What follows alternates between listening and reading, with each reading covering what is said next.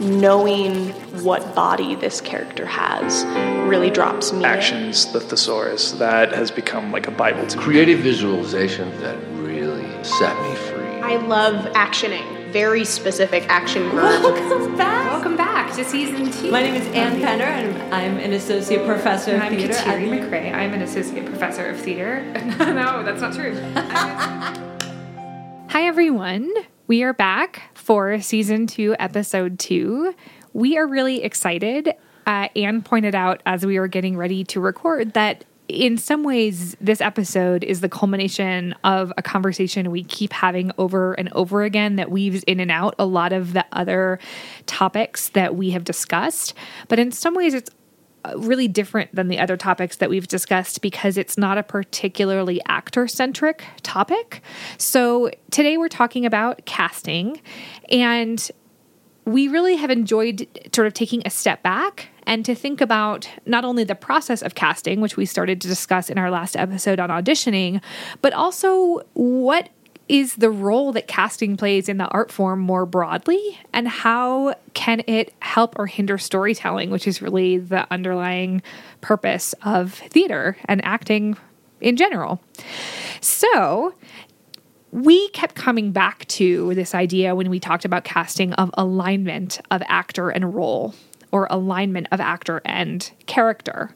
And we don't mean alignment in necessarily a perfectly one on top of another, the way that you align two pieces of a Ziploc bag to get them to lock. Or a car gets its alignment fixed. Right. Whatever that means. Right. Yeah, it kind of has some like anti-creative associations, I guess. Like, we're bringing people back into alignment, getting them in line. Right. Sounds very square. I think what excites me about that word, and it was just a word we didn't intentionally start using, but we started using it repeatedly, sort of by accident, is this idea of an alliance or an agreement between actor and character, and that there are, the point I think we want to ultimately get to is that there are multiple ways to find that alignment, potentially. Totally. And so you might see it, whatever your favorite alignment analogy is, you might see it as a puzzle piece, right, of fitting one thing into another. You might see it as identifying parallelisms, right, between someone who's walking into the room as a performer and the characters that they're there to audition to play. But if we really talk about this idea of alignment, the very first thing that we thought we needed to discuss, and that I thought that there was contributions from the psychological literature on, it is, what is it that gets aligned? Yeah. Like, what is it about people? Like, what are the fundamental aspects of people that differ across people that make you say, oh, yes, this person is more like this character than that one, or this actor is a better fit for this role than that one? Like, what are those fundamental building blocks of psychology? And the first thing that rose to my mind is that this is something that the personality literature has a lot to say about.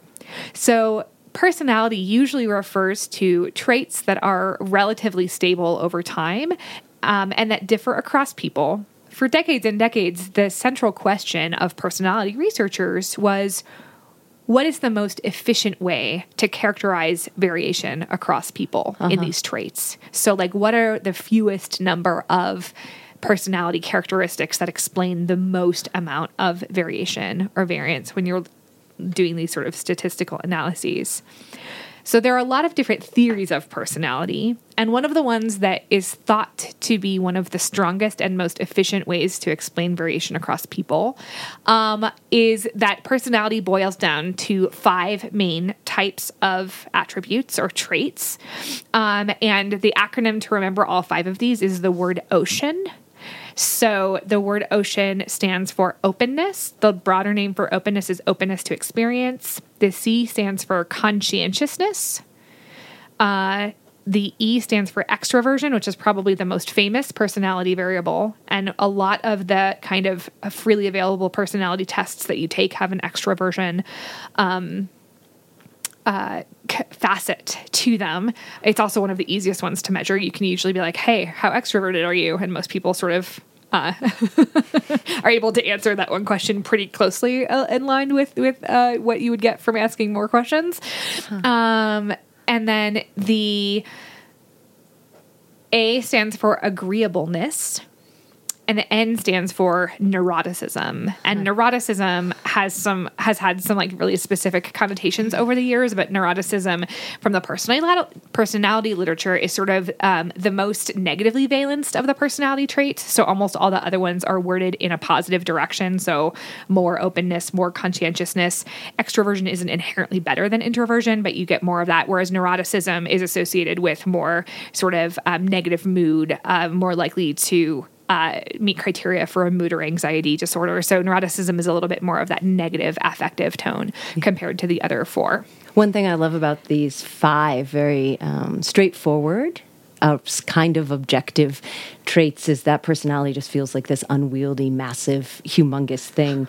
And just tying it to actors, I think, gosh, of the first four, it helps to be open to experience. It helps to be conscientious. It helps to be extroverted, to enjoy, to be fueled by the people around you. It helps to be agreeable as an actor before we even get into character. Yeah. There have been a few studies on personality traits and how that relates to people who engage in different art forms. And so it is true that on average, actors tend to be more extroverted, for example, than introverts. If you look at some of the items that measure extroversion, it's not surprising. So, one of the measures that inversely relates to extroversion, so relates to higher introversion, is I don't get much pleasure from chatting with people, or I really like most people that I meet. Mm, yeah. And so actors are a little bit higher than that. But it's interesting that just being on stage and performing, it doesn't account for that higher extroversion, because actually there's another group of artists that is lower on average on extroversion than like a non-artistic population, and that's stand-up comedians. So stand-up comedians on average are actually more introverted, whereas actors are more extroverted. They both get up on stage, and do that, but there is a sort of difference in introversion and extroversion there. I wonder why. I don't know. Stand-up comedians are also higher on neuroticism. They tend to be more self-critical, and there's this very there's a sort of long tradition within stand-up comedy of channeling self-criticism into humor, and that being sort of acceptable. Whereas I don't know if I have data to support this, but I would suspect actually that actors in general are not as comfortable being self-critical. So I just wanted to give a few examples of some of the items that commonly measure these five personality traits. Also, a quick aside about the sort of commonly available personality traits. There are tons of tests you can take about your personality. I mean, there's silly ones, right? Like there's the BuzzFeed, answer these 8 questions and we'll tell you which Disney princess you are or whatever. Obviously those are garbage, but very fun to do. But there are common personality tests, like the Myers-Briggs, for example, that actually there isn't a lot of evidence that those are a useful way to assess personality in terms of being able to measure traits reliably over time and breaking them down into the smallest number of traits that explain the greatest portion of variance. Those tests aren't thought to be super helpful. They can be, I think, useful just as a tool to kickstart introspection, right? Yeah. So when I was in high school, I have a very vivid memory of being a high school junior and having my AP U.S. history teacher give us a personality test, and the output was 4 colors. So there was a gold, a green, a blue, and a red personality. Orange. Orange was the gold, green, blue, and orange. And at the time, I was very blue. I've probably become a little bit more green over time. Those of you who are unfamiliar with this test, you're like, oh. But I actually had a big realization that my best friend at the time was super green and I was super blue. And this helped me explain why we sometimes talked past each other in certain situations. Right. So I think that I would never say it's damaging to take some of those personality tests. I do think that sometimes I hear about corporations using them for really critical things like building teams. And I cringe a little bit because I'm not so sure if they should be used for that purpose. The items from this test of these big five, these are often called the big five personality factors that measure these aspects of personality well, I think could actually be really helpful as you're an actor preparing for an audition or preparing for a role to answer a few of these about your character, and maybe even note in the back of your head alignment between yourself and a character, or misalignment, or like there's an interesting disconnect to have to bridge. One of the items that measures agreeableness is I would rather cooperate with others than compete with them. Mm. So there's a very social affiliative sort of component to agreeableness. They're one of the ones that measures neuroticism is I often feel helpless and want someone else to solve my problems. Yeah. Another neuroticism one is I'm easily frightened. The conscientiousness one, this one is reverse scored. So there's one that says, I'm easygoing and lackadaisical. So the lower you score on that, the more conscientious you are. A high scoring conscientiousness one would be, I would rather keep my options open than plan everything in advance. Yeah. Actually, that's also a reverse scored. So like planning in advance would be high conscientiousness. When we started talking about this, I got excited just as a curious human being about these 5 traits. But it took me a second to think about how it was helpful to align or match yourself or rehearse a character. But when you transfer these 5, the big 5s, into questions like that, yeah, and into behavior and into active verb-oriented language, then all of a sudden it does become useful. So as you are trying to come to terms with how you and your character naturally, intuitively, without any work, align, we both live life hyperbolically. We both feel emotions strongly, and then figure out how to align the parts of yourself that are different.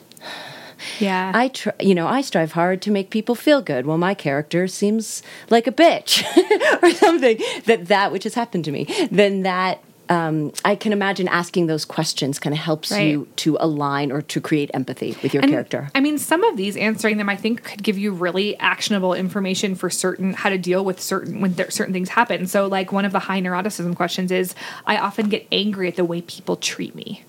Right. Mm. And so like imagine a character who's super high on this negative emotion, feels very wronged by everyone around them, just recognizing, oh, one of the key parts of that is people don't treat me the way I should be treated. Right. Like that's a really useful window and a hint as to how to react at the smallest slight. Yep. You know, whereas yeah.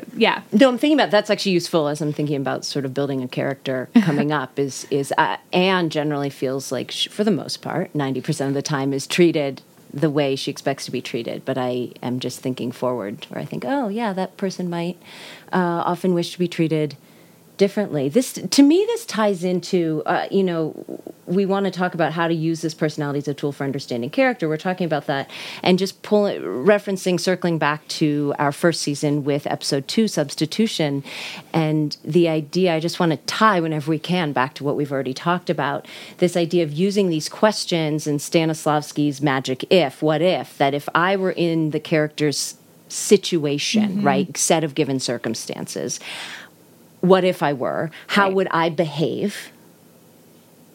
And then that sort of personalizes. That begins to help me tie into the trace elements of the situation. And then I can ask the same question, well, would the character behave the same way, right? Yeah. I think is interesting.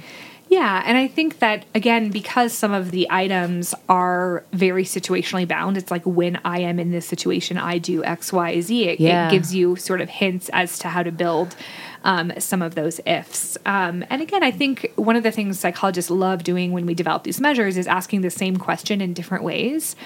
Mm. And we do that for measurement purposes, right? So that people don't get hung up on a particular word. But when we were talking about particularizing something, sometimes there's a word that sparks something, right? So like one of the items for openness to experience, this again is, I keep finding reverse coded items, but that's okay. is I don't like to waste my time daydreaming, right? And so like there's the... What does that measure? The openness to experience dimension. So people who are high on that are super imaginative, super open to new things happening, don't mind having strong emotions themselves, aren't don't feel threatened by that. A lot of times, like as someone who's really high extreme and openness to experience is like maybe even like adrenaline junkie, like jumping off of cliffs, like everything's fair game, you know? And But that item, I don't like to waste my time daydreaming, for a character who agrees a lot with that statement, right? Yeah. That says so much. I mean, first of all, daydreaming, so in the clouds. Yeah, and waste. Mm-hmm. Right? Mm-hmm. Like, that is such a specific... I'm teaching acting Shakespeare right now, and there's all these... you have to attach yourself to all these words. You have to have opinions of why you're saying choke instead of strangle, or art instead of, skill. Just made that up. And you as actor and you as character have to understand why you're picking that word now. Yeah. And if as actor you don't attach to it, you have to figure out how to attach to it. Totally. One thing I just want to say is one of the many things I love about acting is aging is good. And because I think the older you get, often the better actor you become, because you simply have more lived experience. Mm. You have more self-knowledge. You know yourself better. And then you have more substitutions. You have more personal experience to attach to these imagined circumstances in the character's life. Totally. So the other thing that is kind of interesting about the personality literature is that for years and years and years, the personality literature kind of self-defined itself as measuring stable traits, right? It was like, look, there are some parts of people that are changeable and other parts that aren't, and we are interested in the parts that aren't. But the way we think about these characteristics like neuroticism and openness and conscientiousness do change somewhat over time. Yeah. And so in recent years, there's been a recognition that even these traits do shift over time, that there are sort of consistent things that happen as people get older. There are affective changes. So on average, when people get older, they tend to get a little bit less negative and anxious and a little bit more positive. Not every single person, but that tends to happen. And, we all have different aspects of our personality that I think swell or come to the forefront at different stages in our life.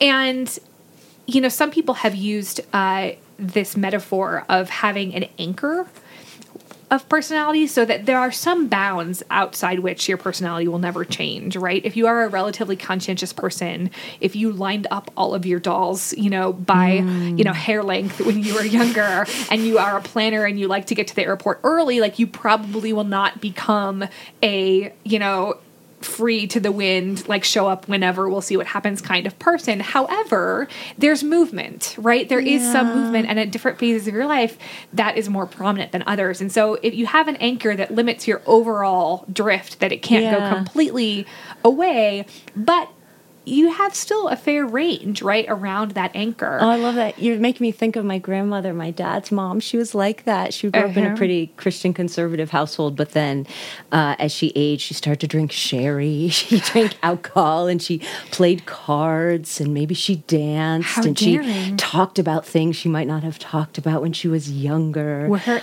ankles showing when she played cards? Sometimes they were. I adored her. And this, I listened to many podcasts, and there was one by a psychologist named Adam Grant called Work Life, and he interviewed, I think, a pretty famous psychologist named Brian Little, who I think works at Cambridge University. And that's where I first heard this phrase, the personality anchors, which I think is quite exciting. Yeah. Can you talk about essentialism, what that means? Yeah, and so this extreme view of personality, as well as other characteristics, being very fixed over one's entire lifetime, is one aspect of what people are now referring to as essentialism, or people having essentialist properties. So if you are a personality essentialist, you might think that you have whatever personality you have. There is individual variation in temperament, even in babies. And, if you are a colicky, fussy, negative baby, you'll be a, irritable old man, and there's just no changing between the two. Mm. And so, again, the most extreme view is that that these things don't change and can't change over time, which very few personality psychologists, I think, subscribe to the most extreme view of that. They do acknowledge that there is some movement over time. One other thing I heard about the psychologist Brian Little was that he's curious about how people transcend their personality traits.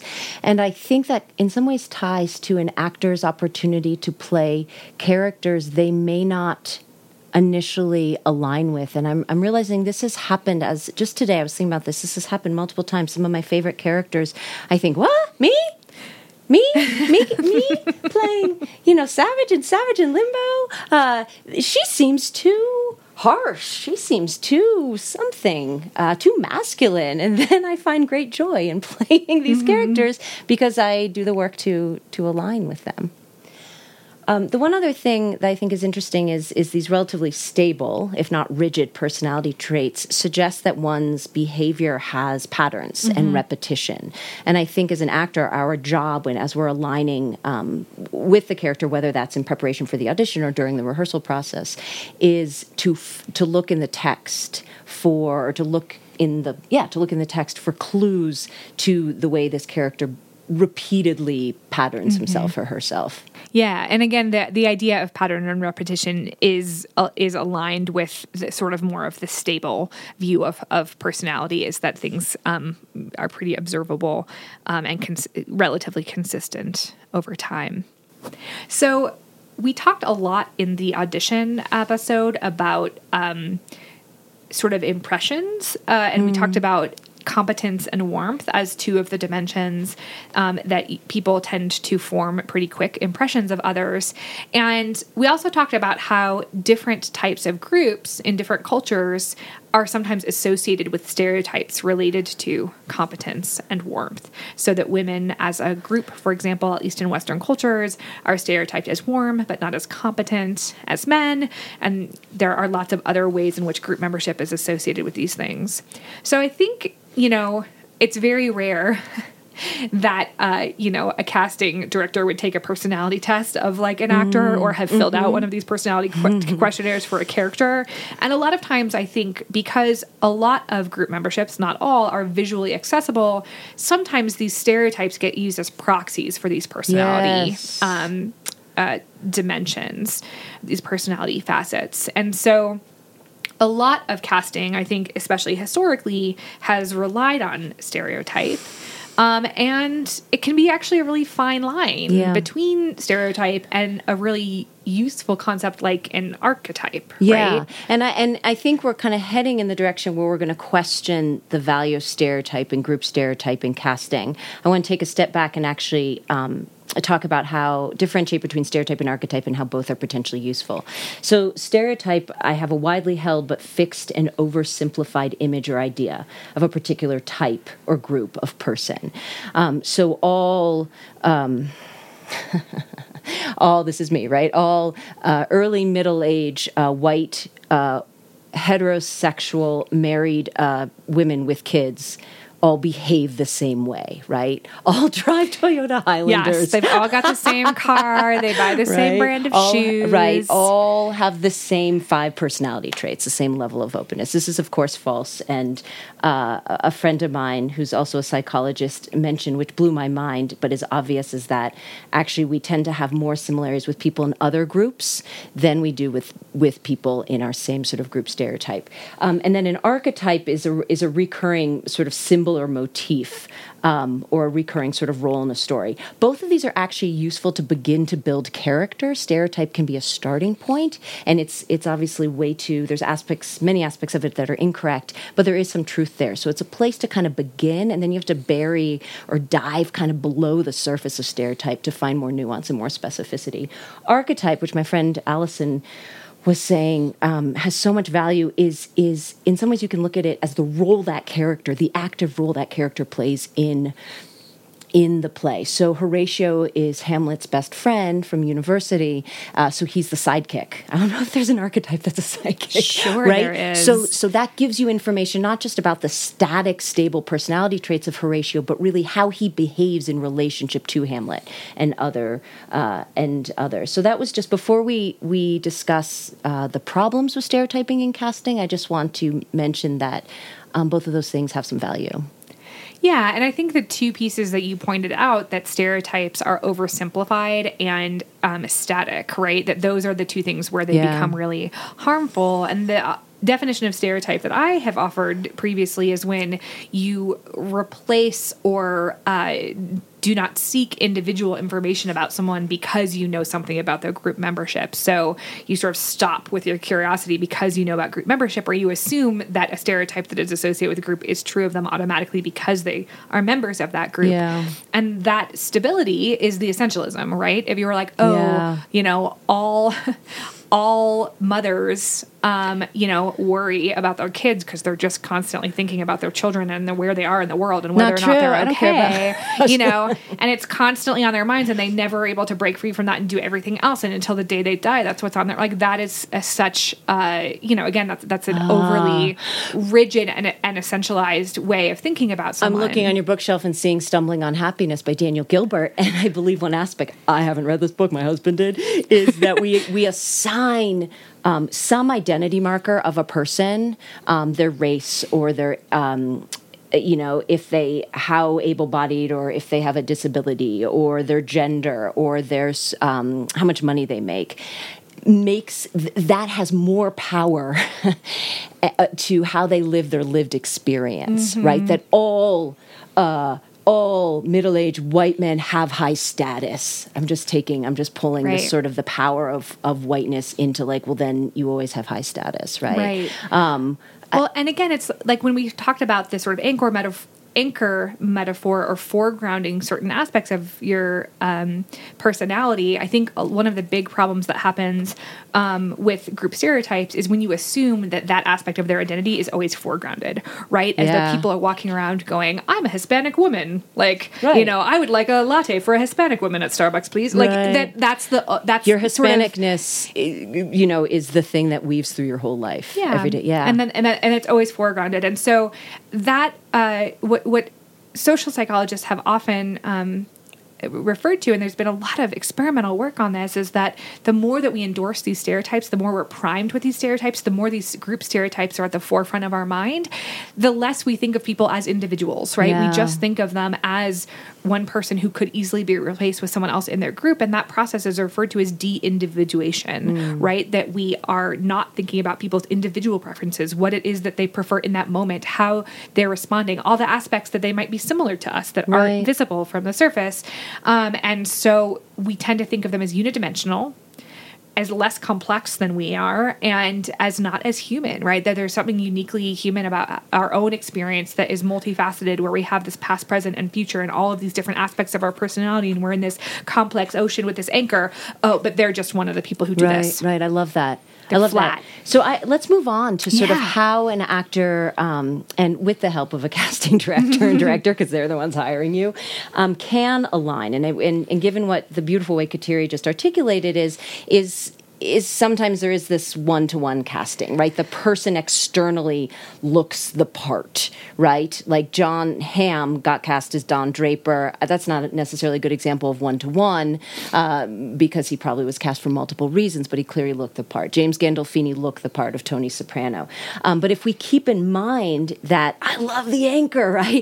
If we keep in mind that we're multifaceted, there are multiple ways to connect to character. Totally.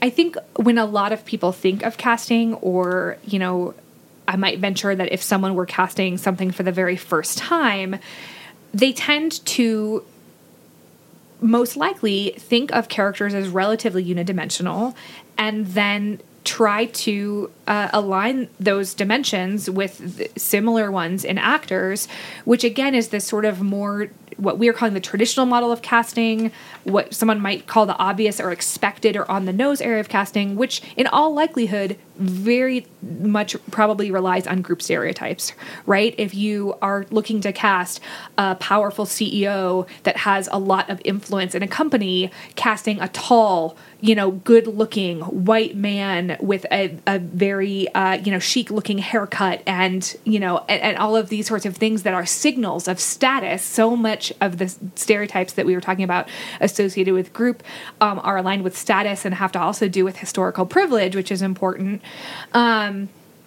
You know, the sort of on-the-nose stereotypes for a character who is the face of innocence, like a Miranda in The Tempest, right?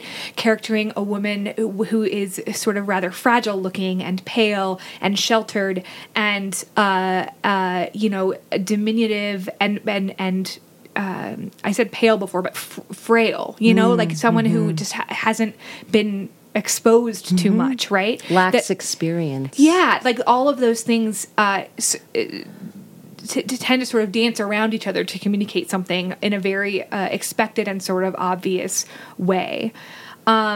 And so there are probably way more examples of this than we even have time to sort of like call people's attention to. If you think about what aspects of character are kind of most important, what's the most important thing about Lady Macbeth, right? What is her most important character trait? Her ambition, I would say, right? And in some ways her manipulativeness. Sure. That's where she's a complex character. No, but I think it's so obvious. I think you picked two good words. You know what I mean? And so, like, people who are associated with groups that are ambitious and potentially manipulative, you know, make more obvious choices for that. You probably wouldn't cast someone with a sort of, you know... Squeaky voice? Frail, squeaky questioning, like, I'm not so sure of myself, you know, screw your courage to the sticking place, please, if you don't mind. I want to play that role so badly. You know, but the opportunity that's missed when you do this sort of more obvious, traditional, relying on stereotypes, there are a couple problems with this. You know, one of them is that pieces that get done over and over and over again, you see the same kind of person. You see this generation's John Hamm, you see this generation's Marlon Brando, you know, play these roles. That's doesn't add anything new to the story. And it also just undersells the complexity of human nature, right? Like, we all have these multiple facets. Characters have multiple facets. Mm-hmm. Well-written characters, at least, have multiple facets. Mm-hmm. And so how cool is it to think about a storytelling opportunity where you pull on something that has always been part of that character, but is not usually foregrounded, right? Yeah. So what if you played, instead of Miranda's innocence, on her craving for experience, right? Adventure. What if she is like, get me the hell off this island, get me some man friends to dance around in a club, I'm going out, you know? YOLO. She's sick of hanging with Miranda. Her father. He's so boring. He is so, like, 10 years ago. He's, like, been on this island forever.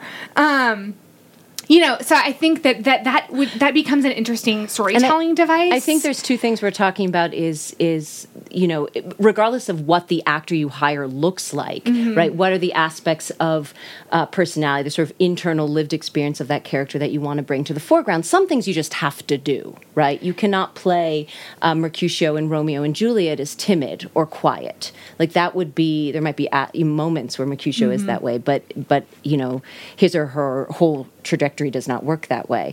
But then also just externally, you gave a great example of Queen Elizabeth that you've seen. So Judi Dench playing Queen Elizabeth in Shakespeare in Love, there's lots of good reasons to pick her. She's an amazing actor, but she's a British white woman, so that's appropriate. But you saw another woman in Chicago? I wasn't able to see it, unfortunately, but I just... So they did a production of The Beard of Avon in Chicago, which is a play about Shakespeare's life, and so Queen Elizabeth is a character in the play, much like Queen Elizabeth is a character in Shakespeare in Love, if you've seen that movie, if you haven't been lucky enough to see Beard of Avon.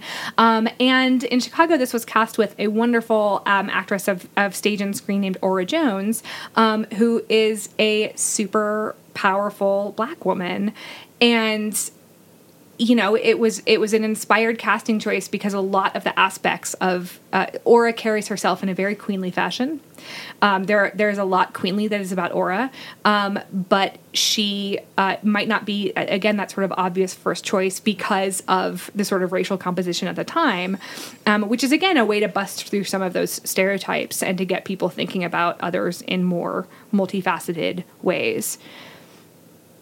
And I mean, I think that the role that you're working on right now is another really good example of that, right? And so I actually think, and we'll talk a lot more about this when we get into the interview with Talleri McRae in just a few minutes, but this is a kind of exciting time in casting. I think there are a lot of assumptions, like even as you were finishing your sentence, if you're like you would never cast that, and I was like, what's she gonna say here? Oh, that right. is actually something that everyone in the world would be like, yeah, you would never cast that. Yeah, it's an exciting moment in casting in terms of sort of exploding out all the assumptions about how to do it. And I think we have a couple points we want to make. I think that gender is actually one of the things that is changing most rapidly, and so there have been several examples of casting on Broadway. For an example, there is a character in Waitress, the musical, that was originated by a man, and the character was written as a man, and they replaced that character with a woman without changing the script or the plot. And it wasn't,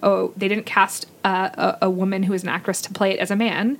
They changed the gender identity of the character, and it still totally worked, and they sort of did it without fanfare. Similarly, a little bit easier to work in the change because there's a puppet involved, but in Frozen on Broadway, Olaf, who is played by a performer who is using a puppet, much like the Timon puppet in Lion King, if you're familiar. Olaf is a male snowman. Or at least has always been voiced by a man. I don't know if he ever actually... I think he refers to himself. Anyway, as far as anyone can tell, Olaf identifies as a man. And they just cast the replacement for the originator of that role on Broadway with a woman who's going to operate the puppet. So the character gender will not be changed, but the person operating the puppet will be a woman. And so, I don't know. I think that it's a really... I think there are a lot of times when people... there are a lot of things that people used to assume about characters that now they're now saying... Why? Hang on a minute. Yeah, and that includes even the actor's assumption. So I have this amazing privilege of playing Mercutio this summer in Romeo and Juliet. Now, when one pictures Mercutio, what do you picture? I mean, you picture a dude, right? And usually a pretty young one, because he's friends with Romeo. He's in his 20s. I mean, he could even be a teenager. And I know some people have seen it older, but I'm, not in my 20s. And what? And I'm a woman. And what? It was fun to work with because the language is so delicious. And then by the time you get cast, you kind of go, wait. There's an obstacle there, which is I have never pictured myself playing this role because I don't think I look the part. So it's my job to align myself. So I sent an email to the director, Chris Duvall, and sort of said, I'm not looking for flattery. Can you just say what your idea here is? And what's beautiful is it's twofold, which is it's partly has to do with representation. It partly has to do with getting more female actors in Shakespeare plays. So Mercutio, Benvolio's, Samson, and Abraham are all going to be women. They're usually men.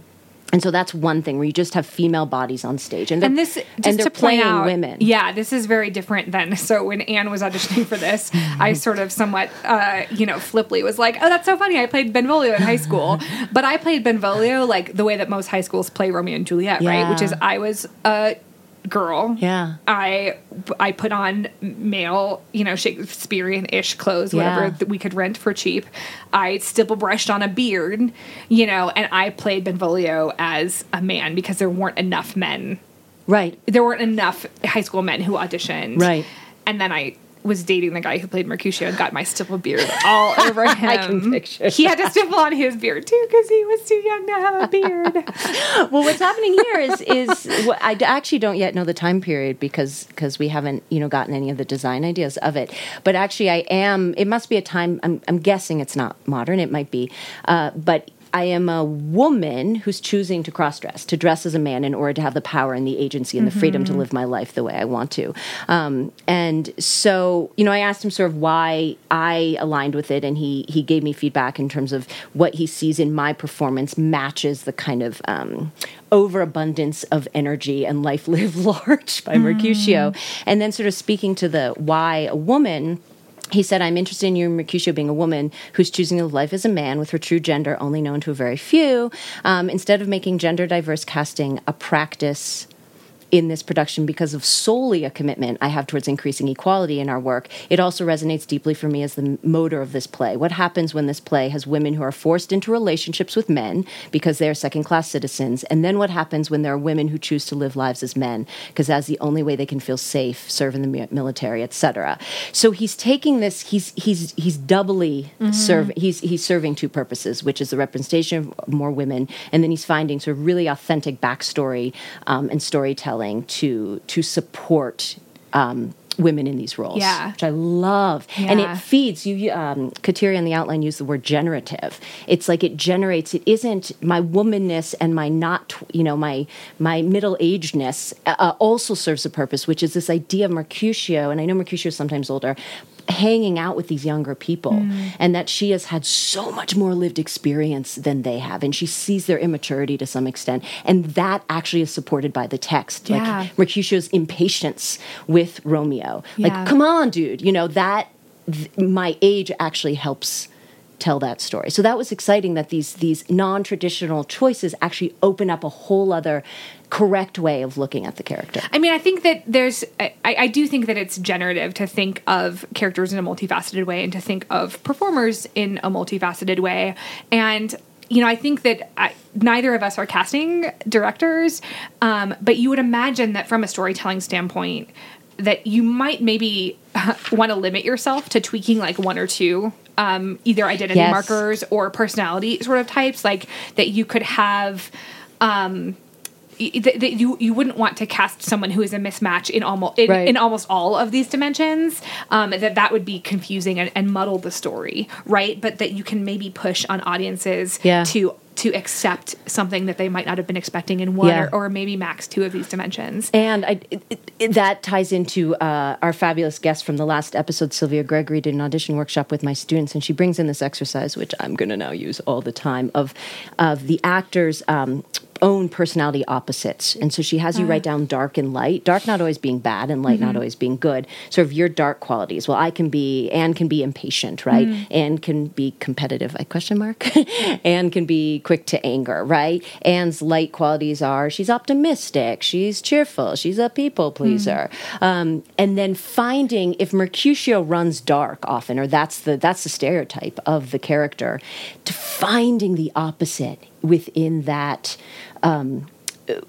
moment, so that you're building nuance, right? You're building a complex character that has these opposing energies or opposing actions inside of it, rather than just this one kind of monolithic, static, stereotypical action.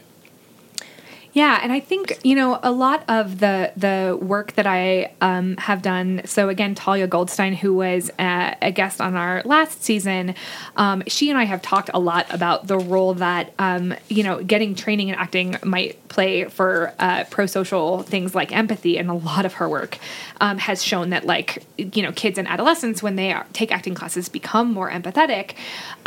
And part of that is just perspective taking, right? Like when you align yourself with someone who you didn't originally align yourself with, you read someone on the page and think, that's not me. And then you get up on stage and you embody them, and you read their words and you play with their what ifs, that is a kind of walking around in someone else's shoes, that it, what engenders empathy. The thing I like about thinking about casting in this multidimensional way is that when you are, as an actor, get to try on a character who's different from you, you increase your empathy, right? Like, you know that doesn't align with you. When you're an audience member and you see someone on stage who you didn't assume had particular qualities, but then over the course of the play you see embodying those qualities, that changes your stereotypes, right? Yeah. One of the things that counters stereotypic beliefs is exposure to counter-stereotypic examples, right? Another thing that combats people making stereotypes and de-individualizing others is when you are exposed to multiple aspects of someone's personality, right? If you know about their intersectional identities, or if you know about their preferences and experiences, more, that gives you more information than that group membership. And so I think this departure from more traditional, on-the-nose, obvious casting is one way to actually be more socially responsible, and using theater as a tool to get audience members to say, wow, I never would have thought that someone like X would do something like Y, but I saw it in this play and I believed it and I went along with it. Yeah. As a prologue to Talleri, I'm just looking at this. I Googled authentic casting, and I'm going to ask Talleri to define that for us, I think. There's a really interesting quote in the LA Times. If a role is written for a particular ethnicity, sexual identity, gender, or disability, how far should the creative community go to find an actor who checks that particular box? And should the fact that many traditionally marginalized groups are fighting for better representation be taken into consideration? Who has the right to tell what stories, and who gets to make that decision? I think those are amazing questions, and we'll talk to Talleri and begin to answer those. Sweet. Thank you for listening. We'll be right back with our interview. Bye.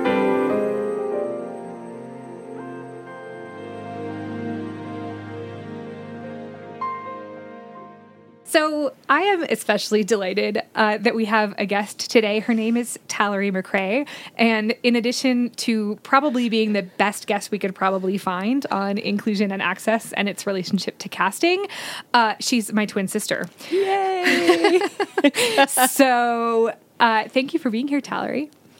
Thanks for having me. This is so fun to nerd out with the two of you. Yeah. So for those of you who haven't known Talleri for your entire life, first of all, too bad for you.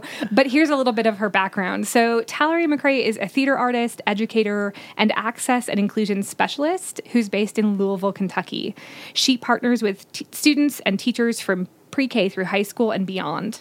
In recent years, she's worked as an access and inclusion specialist for Actors Theatre of Louisville, Indiana Repertory Theatre, and has presented with the American Alliance for Theatre and Education, or AATE, and the Leadership Exchange in Arts and Disability, or LEAD.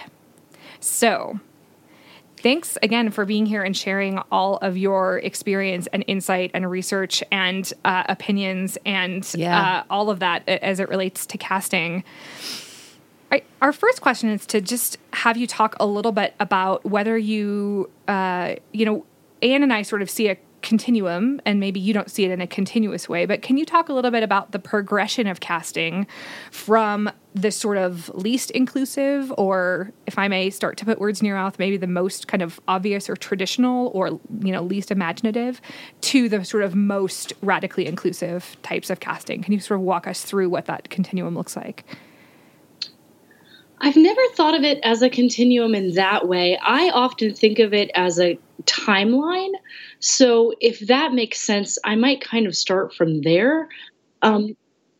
Because I think that, in my opinion, whenever you do a production, you are always having a conversation between the time that that production was originally created and the time in which the production is being performed. Yeah. And so the conversation between that, depending on how much time has elapsed, can be relatively straightforward or can be incredibly complex. Mm. So when I think about casting, I also think about it in a timeline.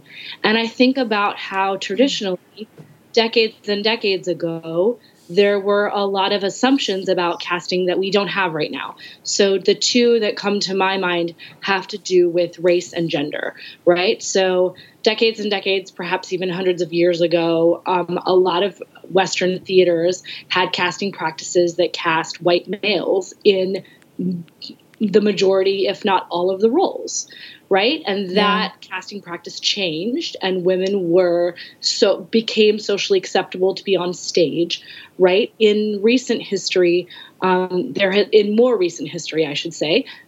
also been a shift in terms of race on stage, right? That half a century ago or a century ago, there was a majority of white people, white bodies on stage, and that has shifted. Not to say that that work is done by any means, but that it is now socially acceptable for a wide variety of people, humans, to also occupy that space on stage. So what I spend most of my time doing is thinking about the historical and kind of traditional representations of the disability community and people with disabilities, and what that has looked like in the past, and then what that can tell us about the casting practices that we are either doing or that we hope to be doing today in 2019. So I like to think of it in that kind of broad timeline. So if you take any particular type of representation, whether it is gender or race or disability, can you walk us through what maybe some of that progression would look like as representation increases, especially as it relates to casting? Are the things that are taken into consideration when casting someone who has not been represented on stage before? Does that have a sort of initial introductory phase and then move on to more sophistication in a way? Yeah. So if I can answer that again, slightly indirectly by thinking about kind of historical representation, I always think that representation on stage is a communication about our perceptions as a society. So if we think about the perceptions of any particular group, and the group that I spend the most time thinking about is people with disabilities. So I'm going to talk about disability, the group of disability and disability culture. So historically, I'm going to do a really fast history lesson as quickly as I possibly can. Excellent. So if you think about perceptions of disability as they started, we're not talking a couple decades ago. We're not even talking half a century ago. We're talking centuries and centuries and centuries ago. The societal understanding and perception of a person with a disability or a person that had a difference was that that difference that was displayed on the outside was showing some kind of inner turmoil. Yeah. Right? So this is what disability theorists call the kind of inside-outside theory. And that is, good news is, that is not how most people today think about disability. The bad news is that it is still a huge storytelling shortcut in several of the plays and television shows and films that exist today. So the two examples that I think of in the film and storytelling and theater world are Richard III, right? Yeah. It's kind of iconic villain that has this outer difference that is then indicative of something wrong on the inside. Richard III is a great example of that. The other one in popular culture that I always like to bring up is Captain Hook, right? So this supervillain, and why is he so grumpy? It might be because he has a hook instead of a hand. And it's in his name. I mean, I think perhaps that story is usually geared towards younger audiences. The shortcut becomes even more obvious, right? Like what would we call this one? Captain Hook. That's the most important thing about him. Not Captain Tom. So as we progress in history, we also change our perceptions about difference and disability in society. And we come to a place where we start thinking about disability as this separation between those people who have a disability and those people who do not. And we also have a power imbalance between those people that have a disability and those people that do not. And the people that do not have a disability, the non-disabled people, have in many ways, a feeling of social obligation that their job is to take care of, to support, to nurture the people with disabilities because they are so different and they can do things in different ways. And in some ways, they can't do things that people that don't have disabilities can do. So we must support them and help them. The shortcut to this this perception is the charity model, right? Which is sometimes thought of as the pity model. So the idea that people without disabilities have a responsibility to take care of people with, which is not in itself a bad idea. It's that power imbalance that is really tricky.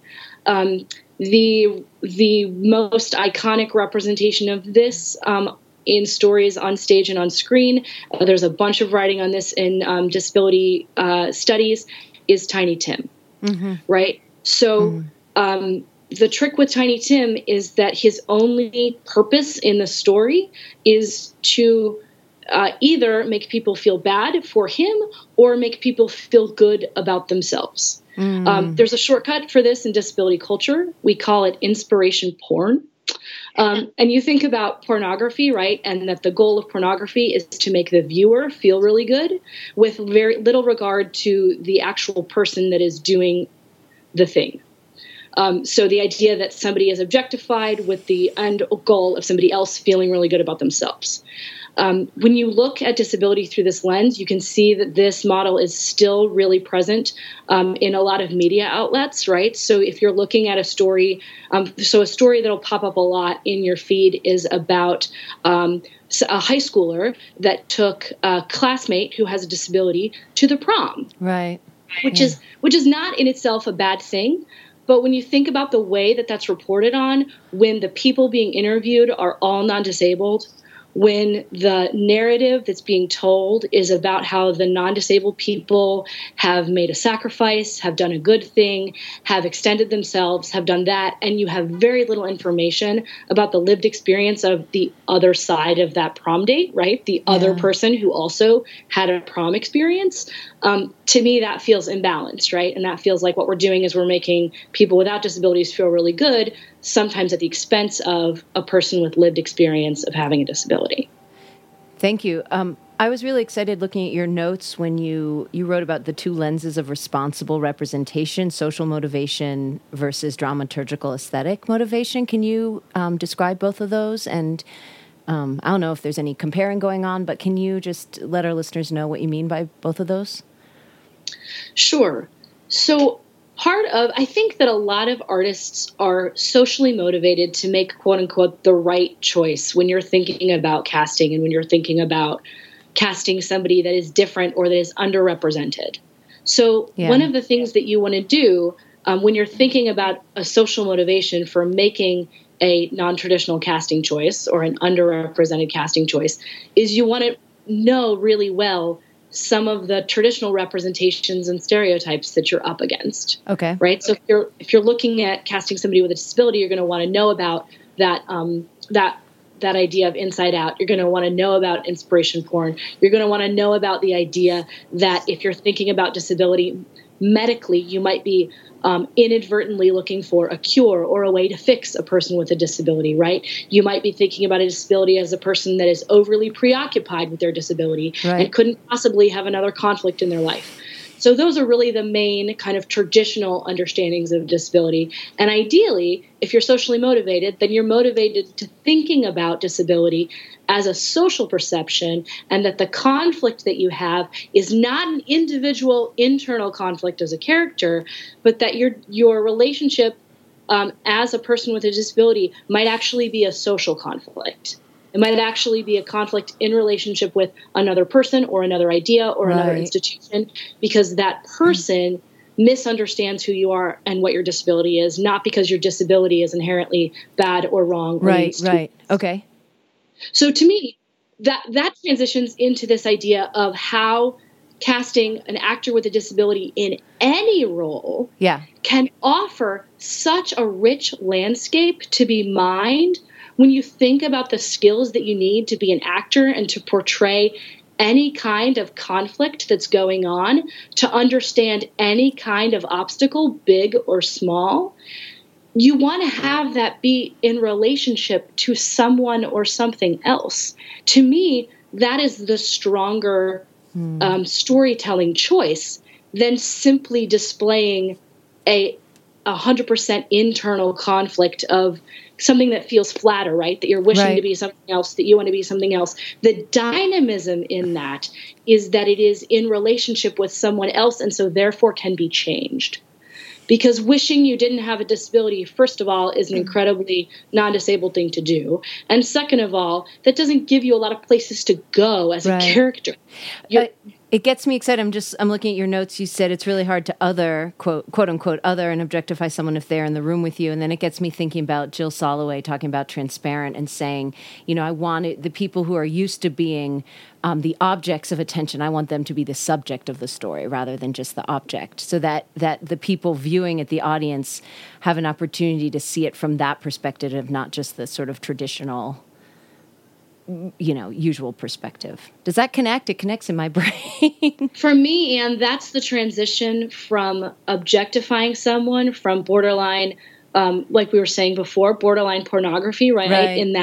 In that definition of, I feel really good about this, but I'm not really understanding that other person that's part of that, to saying, no, we are in this together, and together we have some knots to untie. We have some things to figure out. Yeah. We have some misunderstandings, but the potential for change is now really fluid and dynamic. And we were talking about one of the ways that casting can engender empathy is when you portray anyone as more multifaceted, anyone that an audience member doesn't immediately identify with as having multiple preferences, as having, you know, liking this kind of food, being angry when that thing happens to them, that the more multifaceted a portrayal, the more that you engender empathy, like true understanding and empathy. And so I think that this, like, departure from unidimensional a unidimensional characterization of a mental state is part of what you're talking about, which is that the other thing from the sort of literature, not on empathy, but on countering stereotypes, right? How to combat group stereotypes that might be harmful is presenting counter-stereotypic examples, right? So just having people who defy stereotypes. And what's interesting about the literature on counter-stereotypic examples is that that also works best when you are portraying people as multifaceted, right?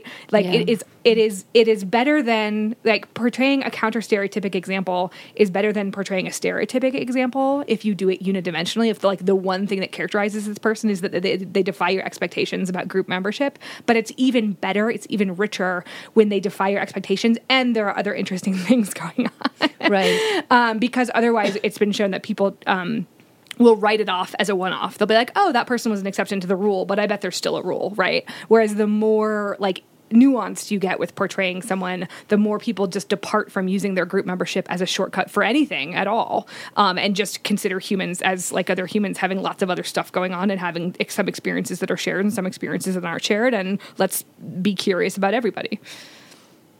So disability scholar Victoria Ann Lewis, who does a lot of writing about disability in theater, and also Carrie Sandahl as well. Those are the two main go-to scholars that I look at in terms of disability in theater. They actually talk about that strategy, Kateri, in terms of one way to combat a traditional representation of disability on stage is to simply have more than one character that has a disability. Yeah. In a play. Mm-hmm. So when you think about dramaturgical and aesthetic inclusion and casting in that way, you are automatically making a richer, deeper choice by saying, not only are we going to have one person with a disability, but we are going to have multiple. Mm-hmm. So, Anne, your example of Richard III is a great one. There is a theater company in New York City that did a production of Richard III, I want to say 5 or 6 years ago, where the only actor in the company that did not have a disability was the actor playing Richard. Oh, cool. That's so very cool. Everybody else had a disability. The woman who played Queen Anne was named Anita Hollander, and she is an amputee. And at one point during rehearsal, in that very first scene where things go from like 0 to 60 really fast, she turned to the director and she said, "I'm so angry, I want to take off my leg and beat him with it." And the director said, Do it. Do it. We all know what the right answer is there. If that's not an energized telling of Richard III, yeah, I don't know what is. Yeah, Kateri uses this word generative. When you do this sort of non-traditional, exciting casting, that it can just generate beautiful storytelling and relationships that you maybe could not have anticipated, before you actually just did it. So I'm sure that moment of her actually doing that potentially led to some wonderful storytelling for the rest of that. Do you have other favorite examples of times when people were able to sort of transcend or be ahead of the kind of cultural zeitgeist at the time in order to in a way that synergized with storytelling that you thought was really remarkable? Yeah. So in the fall of 2017, Indiana Repertory Theater worked with me because they were doing a production of The Curious Incident of the Dog in the Nighttime, mm-hmm. Whose main character in that play, Christopher, it's never said in the text, but he portrays a lot of different autistic behaviors, right? He's very closely identified as autistic. And in 2017, Indiana Rep was the first theater in the United States to cast an actor with autism in that role, which is super exciting and really great. And we can talk about that. A few months later, in the spring of 2018, they did a production of the same show in Minneapolis at Mixed Blood Theater. And they did not cast an actor with autism in the role of Christopher. They cast an actor with cerebral palsy in that role, which is really interesting. And when I talk to my colleagues in the autism community about that, they have mixed feelings. They say, we think it's really important that you look for an actor that has autism. But then there's another feeling about it, which is, I think it's really cool, and I'm really grateful that that company portrayed autism as multifaceted, as not simply a cisgendered straight white man, which is the overarching portrayal of autism in society today, to say how interesting that we have a person with multiple disabilities in that role. The other thing that Mixed Blood Theater did in that show, which I thought was really interesting, was they cast a second actor with a disability in that show in a role that is not specified as having any kind of disability. So again, by multiplying the number of people with disabilities in that show, you are taking away the potential for stereotype, but you're also creating a synergy between Christopher. The role that was cast as another person with a disability was his teacher, Siobhan. Mm-hmm. So then the relationship in that show between those two characters has a new dimensionality to it that it didn't have before when you simply have a kid with autism and his non-disabled teacher. That was Reagan? Yes. Yeah. Yeah. And I initially thought, when I heard that Reagan was cast, I initially assumed that she was cast as Christopher's mother, which is a really interesting relationship in that play anyway. And to think about the actor playing the mother in that story having a disability got me really excited. And then I checked with Reagan and she was like, yeah, no, I was the teacher. I was like, you're very plugged in to the professional theater scene, and a lot of people call you to consult about casting choices. Yes. So what kinds of questions are people asking that you feel are good questions that people are sort of working in the right direction when they're checking in with you? Like, what are those sorts of conversations like? The reality is, we're kind of talking a little bit about the best examples, the best of, right? Typically, when a theater approaches me and says they want to look at inclusive casting, they're often looking at making an accurate casting choice. So casting the character of Christopher in Curious Incident of the Dog in the Nighttime using an actor with autism, which is fantastic because it addresses the imbalance that we have in representation of people with autism on the stage. So the professional theater community within the disability world would say that is the bottom level first step in responsible representation, is making sure that if you have a character that is written in with a certain disability, that you find an actor with that same lived experience to portray it, because there has been a long history of privilege coming in to play that role over lived experience. So a lot of people will say that accuracy is very important. And I do not disagree with them. I do think that people with disabilities are wildly underrepresented and misrepresented. And so we have a responsibility to find those actors, to cast them, and to train them in the spaces that we have. That being said, that is very hard to do on a practical level in many ways. Sometimes you don't have the resources to cast out of town. Sometimes you don't have the accommodations that an actor would need to be successful in that role. Sometimes you don't have the contacts to even know how to broaden your search and reach out. Right. In that case, I am a huge fan of what I like to call restorative representation. So if you can't look at an accurate representation of a person with a disability in a play, think about how you might approach an authentic representation of that, which might not be 100% accurate, but is going to address the inherent power dynamic that needs to be restored. So the example of casting an actor with cerebral palsy in the role of Christopher is an example of that, right? So you don't have the exact same disability, but you have somebody from the disability community that's represented. There's actually a great example of restorative casting when it comes to race and ethnicity that I find really useful. It's not always a one-to-one comparison with disability, but I found this one really useful. So back in 2012, the Oregon Shakespeare Festival did a production of The White Snake, which is based on a Chinese folktale. And the Oregon Shakespeare Festival is a repertory company, which means they've got the same actors that are doing multiple shows all at the same time.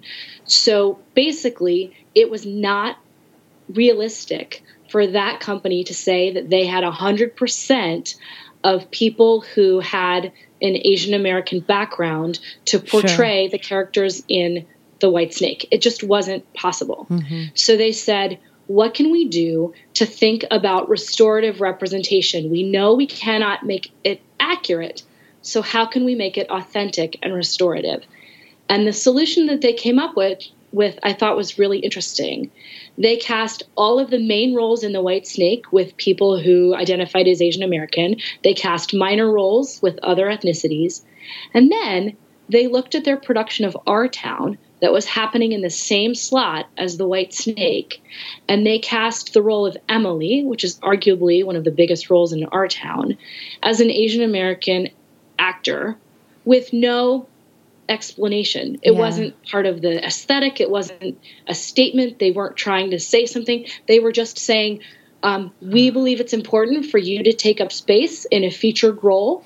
And this is how we are going to give you this space and restore the representation more globally, rather than thinking about an individual production. How can we do that as a company? Help me understand. I don't think you're using authentic and restorative as synonyms, are you? They're in relationship to each other. Like if you just help me understand the difference when you talk about authentic casting versus restorative representation, I guess, how those two things are different from each other? I think they are in very close relationship with each other. And I often will, to me, it is useful to use the word authentic when I am thinking about casting an individual actor in an individual role. Okay. For me, at that level, thinking about authenticity, and I usually use that word in relationship with accuracy, right? Yep. Sometimes, and not always, I think in film, accuracy is really important because part of the storytelling aesthetic in film is to show a complete world, right? Yeah. And in theater, we have the advantage of metaphor, right? We have, we have a little bit more leeway. You speak my language. I feel like all of this makes a little more sense in theater, and then when you get into film and you know, two-dimensional storytelling, it gets harder. Yeah. It does get. I think we have an advantage as theater artists, right? Yeah. We can do this in a little better way. Metaphor. So to me, accuracy and authenticity are helpful when I am a director or casting director that is looking at an individual role in an individual play. And I know that the audience is going to be making a one-to-one comparison between how this character is written and how they are portrayed on stage. For me, the idea of restorative representation is bigger. Okay. It is a little bit more global, and it answers that question of it's really hard to other someone if they are in the room with you. So when I think about restorative representation, I'm thinking about a place in which accuracy is not possible. I've exhausted my resources to be as accurate as possible and as just as possible. Yeah. And that is not, those resources are not available to me for whatever reason. Yep. So now I'm going to think more globally. I'm going to think about casting that individual role as carefully as I can. But I'm also going to think about the other roles in the play. How are they represented? I'm going to think about the makeup of the design team and the dramaturgs on the project and the stage managers that are in the rehearsal room and who is in that janitor of space that is helping tell that story, because their perspective can also influence the way that story is told, even though it might not be as directly as having an accurate casting choice. I think that's really super helpful to think about the authenticity in terms of the alignment of actor and character, and to think about a restorative representation at a more global. Yeah. There's room to do things like you might, if I can put words in your mouth, Tal, like you might say the casting of an Asian American actor as Emily there isn't a particular alignment of that identity marker with Emily that was a storytelling mechanism in that show. It was a broader representational issue. And what I think you were hinting at but didn't say is that the company said, we actually think it's higher impact to feature an actress in a leading role and make audience members, if any of them dare to think, why is this Asian American, then think the second question of why not? Why couldn't it be? Rather than casting a dozen more Asian American actors in small roles in White Snake, which might not make as much of an impact. You know what I mean? Like maybe I'm putting words in their mouth in terms of their rationale, but that there's more achieved in the restorative mission with the higher profile casting potentially than than filling out the cast of White Snake unnecessarily, which also wasn't possible due to the rep nature. Yes. Yeah. And for all groups that have been underrepresented and oppressed, the comparison of their experience to normal is one of the biggest pieces of oppression that can be addressed by casting Emily as an Asian American actor and saying, this is normal. There is no neutral in this world. There is no, you know, I always like to think of neutral as a very individual thing. When I think about actors that can, for example, position their bodies in a neutral way, that's different for everybody, right? Yeah. Right? And the fallacy of normal and neutral is so tenuous. It's so fragile because there's no way to be 100% neutral in anybody. So I think that that is part of it. The other piece of it that I think is interesting to think about is that, again, disability is only one piece of when you're trying to cast a performer in a role. So if I can use a personal example, I have cerebral palsy, and I spent most of my 20s angry at the world that no one had cast me as Laura in The Glass Menagerie, mm-hmm. right? Because my disability and the way that Laura's disability is described in The Glass Menagerie match up really well, mm-hmm. right? I have that disability. However, as an overeager 20-something-year-old actor, I did not make the connection that my style, my type, my own specificity and detail work that I bring to that kind of role didn't match up with the specifics of who Laura was as a person. She is delicate. She's fragile. You're totally gutsier than her. Yeah. And, I mean, ask Kateri, am I right? I'm a character actor, right? Yeah, no, you're like... I do scout. I do like... Yeah, you're gutsier than her. You're like louder than her. You're less apologetic than she is. You're kind of awesomer than her. Well, I did that scene so many times in acting class, and I was like, why is this not working? Well, it's not a good fit for who I am, whether or not I have the disability. Right. So that's also important to remember. There's something I'm trying to articulate. I have the opportunity to play Mercutio this summer, Talleri, which is usually a dude, right? And what feels generative from a sort of selfish actor perspective is I never saw myself in that role before. And so to have the opportunity to kind of dig in and empathize with a character human being, right, that I never sort of spent time hanging out with is, for me, generative. And hopefully that translates to the audience, right? And in terms of us, we've talked a lot about how these non-traditional ways of casting can create more empathy in the audience, right? And more empathy probably for the actors. I just find that really exciting that we ourselves in these roles tend to oppress or quiet aspects of ourselves that we're actually capable of playing and portraying because we just have never we've never had the opportunity or given ourselves the opportunity to see ourselves in these different kinds of roles. And I think in my research, the theater companies, I mean, I'm so jealous that you're doing this work in Denver because Denver has one of the most exciting theaters for inclusion on the planet, if you ask me. I mean, when I go see a show at Family Theater and I see the way that they've thought about how their own identities interact with these characters and tell stories in brand new ways, I can't get through it without having goosebumps all over my body. Yeah. And part of that has to do with the fact that people with disabilities inherently understand conflict. You know, we inherently understand obstacle. Yeah. It's just not always in the deeply personalized way that you would think about it, that actors with disabilities understand what makes a play tick and what makes it work. And their lived experience of what they've brought, the ingenuity that they've brought to their own lives in fitting into a world that is inaccessible to them. Yeah.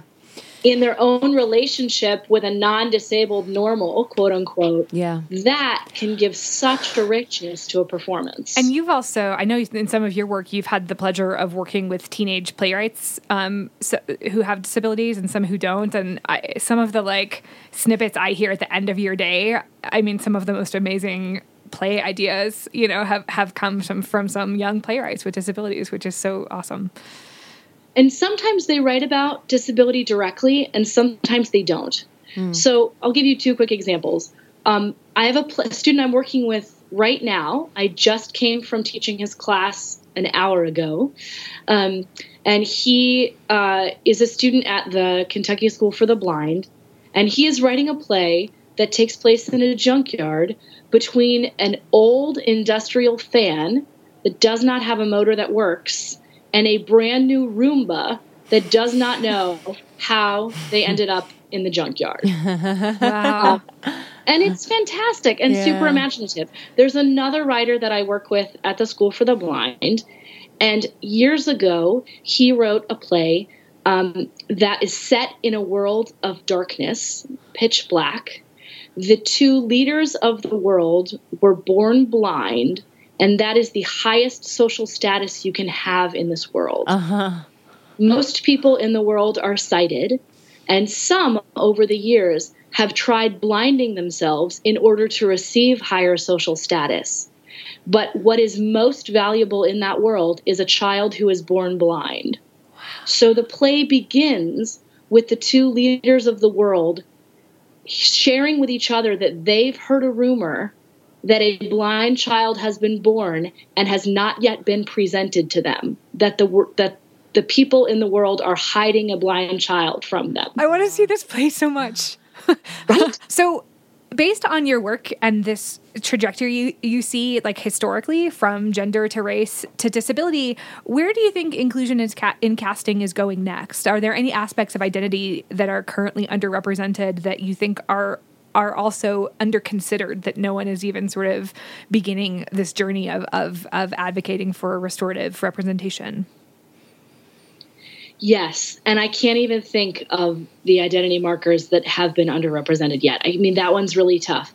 I am really encouraged by the shift in the regional theaters around the country that are doing the Curious Incident of the Dog in the Nighttime, because that story, the first time that an actor with autism played that role in the United States, including its run on Broadway, was fall of 2017 at Indiana Repertory Theater and Syracuse Stage. It was a co-production. Yeah.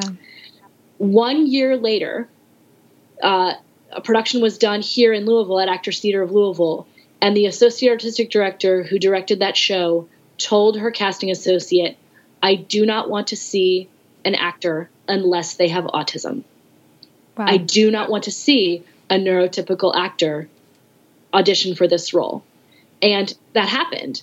She auditioned several people. She said she learned so much about the role, even from watching the audition tapes. She said at the end of the day, she had three viable options for casting an incredibly large role. She went out on a limb. She cast an actor she had never worked with before and had never met with before, and he was phenomenal. Mm. And now it is becoming socially unacceptable to cast a neurotypical actor in that role in this country. And that is really exciting to me. And I think that that can happen with any subset of disability with the right kind of energy behind it. And man, that energy in this country is growing rapidly, and that's really exciting. Awesome. That is a really very fast pace of change in mindset. And if there's anything that gives me hope about the last, half a decade in our country that has a lot of unhopeful things about it, is that I feel like the pace of change is by necessity increasing. And that's really awesome. This actually gets me to a question I was meaning to ask Anne before, but it actually relates to some of the stuff we're talking about, Tal, is that I think that I think people tend to have an internal hierarchy of the types of lived experience that it is easier or more difficult to imagine, or the types of lived experience that can be swapped out for one another. So just as an example, I've noticed that people tend, I picked up on this because I'm really interested in what people think makes good acting. And there are certain things that people tend to be overly impressed with. Like, oh my gosh, did you realize that that guy is gay and he played a straight man and I completely believed he was in love with that woman, as though sexuality is something that would be so difficult that all the acting tools. Whereas if you say, can you believe it? That person was pretending that they were in the 1800s, but I know they've only lived in the 2000s. Like, that's not impressive, but the sexuality thing is. And then on the flip side, in terms of what you were talking about in terms of accurate casting, there seems to be a spoken or at least unspoken, maybe there's a spoken, prioritization of certain types of lived experiences as being acceptable to swap out and others that are don't. I think it's just supporting what Kateri said, the idea of how much lived, when we go down the identity markers of this person, where do we want to do the accurate casting in terms of identity markers and where do we not concern ourselves with those? And I think it comes down probably to storytelling, whatever we decide that storytelling is. Yes. So this is, Kateri, I'm so glad you asked that question because there was something I wanted to say in my general piece that I forgot. Oh, cool. So within the professional performer community of people with disabilities, there is a joke that's not really a joke that goes like this. All you need to do to get an Oscar is be a non-disabled actor playing a disabled character. Yep. I think what's impressive there is technique. Right. I think what's impressive there is I can't even imagine that person took it on. But there's also some oppression in there. Right. There is an assumption that non-disabled actor was so smart and kind and empathetic to understand what it must have been like to not move for that long, blah, blah, blah, which I am uninterested in as a human being. I'm like, there are people that don't move a lot. I'm over that. I want to know how that person tells this story in an interesting way. Yeah. Right? So for me, it's more of a flaw in the writing and the story that you're trying to tell. If what you're really impressed with is the technique of a non-disabled actor who can accurately portray disability, for me, that doesn't hold a lot of weight because there are people that accurately portray disability all the time. They have disabilities. Yeah. I'm more interested in how that lived experience bumps up against a story that you're telling, be it traditional or non-traditional, and what that looks like. And I'm also, and I feel like this is another podcast, but I'm also really interested in how we look at our actor and performer training to provide alternatives for some of the just non-disabled assumptions that exist. Yeah. In actor training, because some of the tools that actors with disabilities have are super interesting for any person to use, just offers an alternative to some of the kind of more traditional paths that training has taken. Yeah, it was great to have Reagan on the podcast because her interview was after physicality, and I was talking about neutral physicality, and then I realized that's not neutral physicality for everybody. And she talked about her experience in graduate school at UC San Diego and how the movement teacher, Charlie Oates, had to translate the exercises. And that was generative and probably useful for everyone in the room. I like the word translation because translation implies an equity of cultures. Mm. So there's one culture of movement translated into another culture of movement. Yeah. Sometimes the word accommodation, which we use a lot in accessibility, has an implied normal to it. Yeah. But the idea, so there are several great dance companies that translate sitting dancing to standing dancing and vice versa. There's no value judgment on whether you're a sitting dancer or a standing dancer, and you can do the same move. It's just going to be translated in a different way. Yeah. Thank you. Tal, thanks so much for chatting with us. If you don't mind, I'm going to take some of the resources you mentioned and put them up on the website in case any of our listeners are curious. Thank you for your time and your work. And thank you, Talleri, so much. You rock. Thank you so much for listening. We want to thank Jonathan Howard, our sound engineer, for always doing amazing work. We couldn't do this without you. And webmaster general and technical composer. Amazing person. And we also want to thank DU for providing us with 2 grants. Without them, we could not make this podcast. The first one is the CAMF, Creative Arts Materials Fund, and the FRF, the Faculty Research Fund. Awesome. And if you like what you're hearing, feel free to go into iTunes, which is where most of you are listening, and give us a quick rating or subscribe to us because Apple keeps track of those things. And so you'll help other people find us if you do those 2 things. Thanks a lot. Bye.